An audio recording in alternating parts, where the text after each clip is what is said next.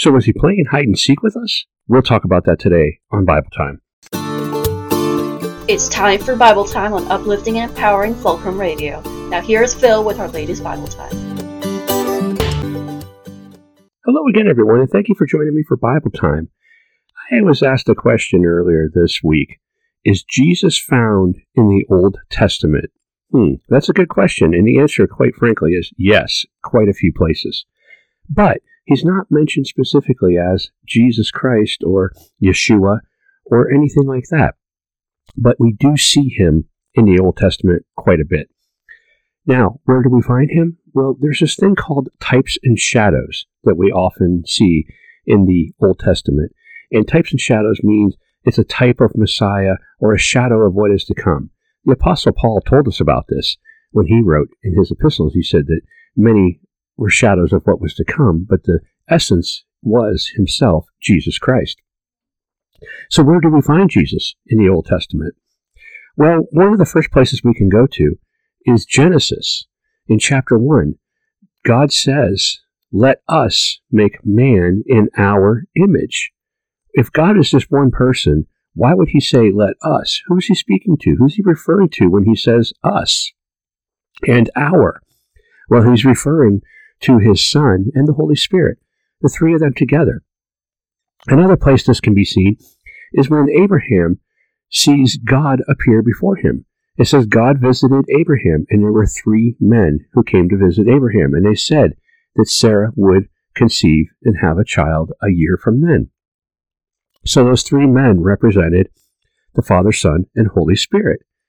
Other places, we get a little more specific where people become types of messiahs. For example, Joseph, who was sold out by his brothers, just as Jesus was, was thrown into prison. Jesus was not thrown into prison, but he was beaten and scorned and crucified. And then he rose up above his brothers, and they bowed down to him. Joseph, that is, and same with Jesus. Moses can be seen as a type of Messiah for delivering his people from Egypt, just as Jesus delivered all of us from the bondage of slavery to sin, whereas Exodus in Exodus Moses delivers his people from slavery to the Egyptians. Additionally, we can see Jesus in a type of Messiah in Elijah and Elisha and in David as king.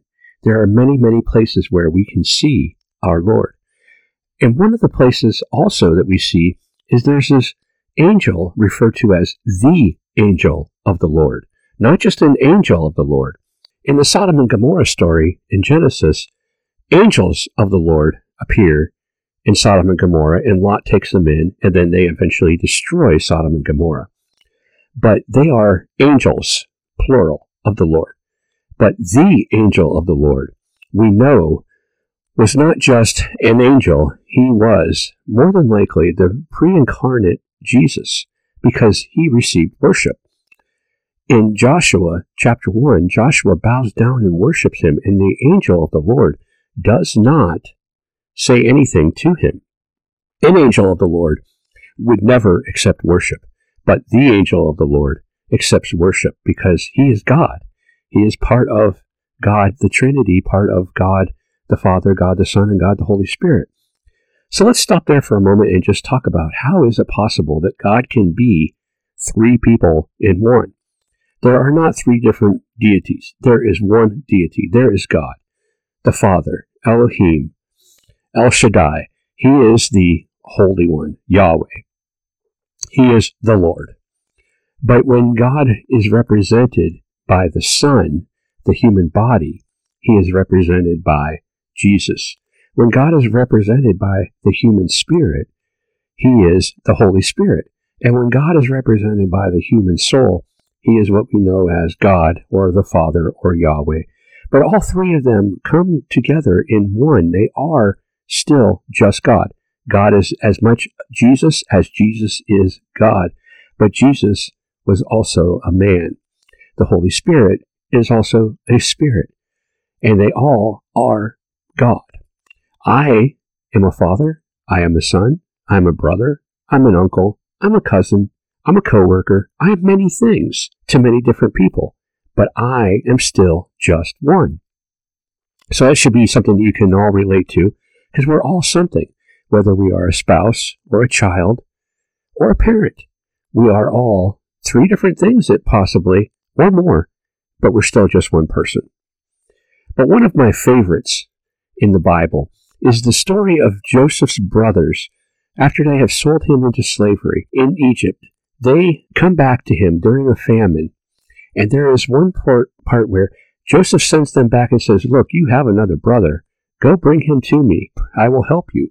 They go back to Jacob, and Jacob says, Look, if you lose my youngest son, I will surely die.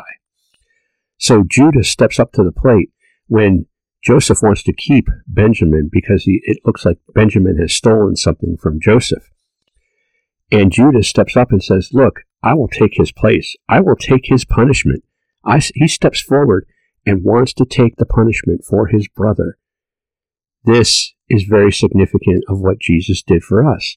He stepped forward and took our punishment for us. But what I really love about this is that Jesus came through the line of Judah.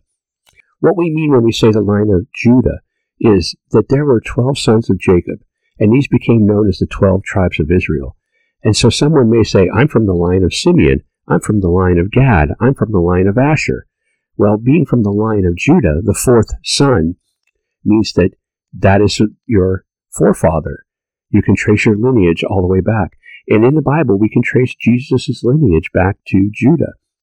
So it's not just ironic it's very symbolic that Judah was the one who stepped forward and wanted to take the punishment for his brother. So there are many, many more that we did not cover. But yes, it is very clear that Jesus is represented in the Old Testament because all of the prophecies speak of him as well. This was not just accidental. This was very much on purpose. God knew what he was doing when he wanted everyone to be able to accept his son and find the free gift of salvation. He wanted to make it clear that if you read the Bible, you will grow in your relationship with God. You will understand who Jesus is. Your life will change, and it will be for the better. Sure, I know the Bible can be hard to read, but take the time to read it. Let God lead you in reading it. The first time through, it may seem like a bunch of hogwash and you don't know what's going on. But as you study it more and more and more, it will change your life. It will help you grow. I know this because it did it for me. I was someone who didn't understand the Bible. There was no way I was going to read it. There was no way I would understand it. But I actually took time to do it, and God changed my life as a result. And He can do it for you too. So that's your Bible time for today. Happy Thanksgiving to all of my friends in the United States and to everyone else in the rest of the world. Happy Wednesday. I'll talk to you again real soon. God bless.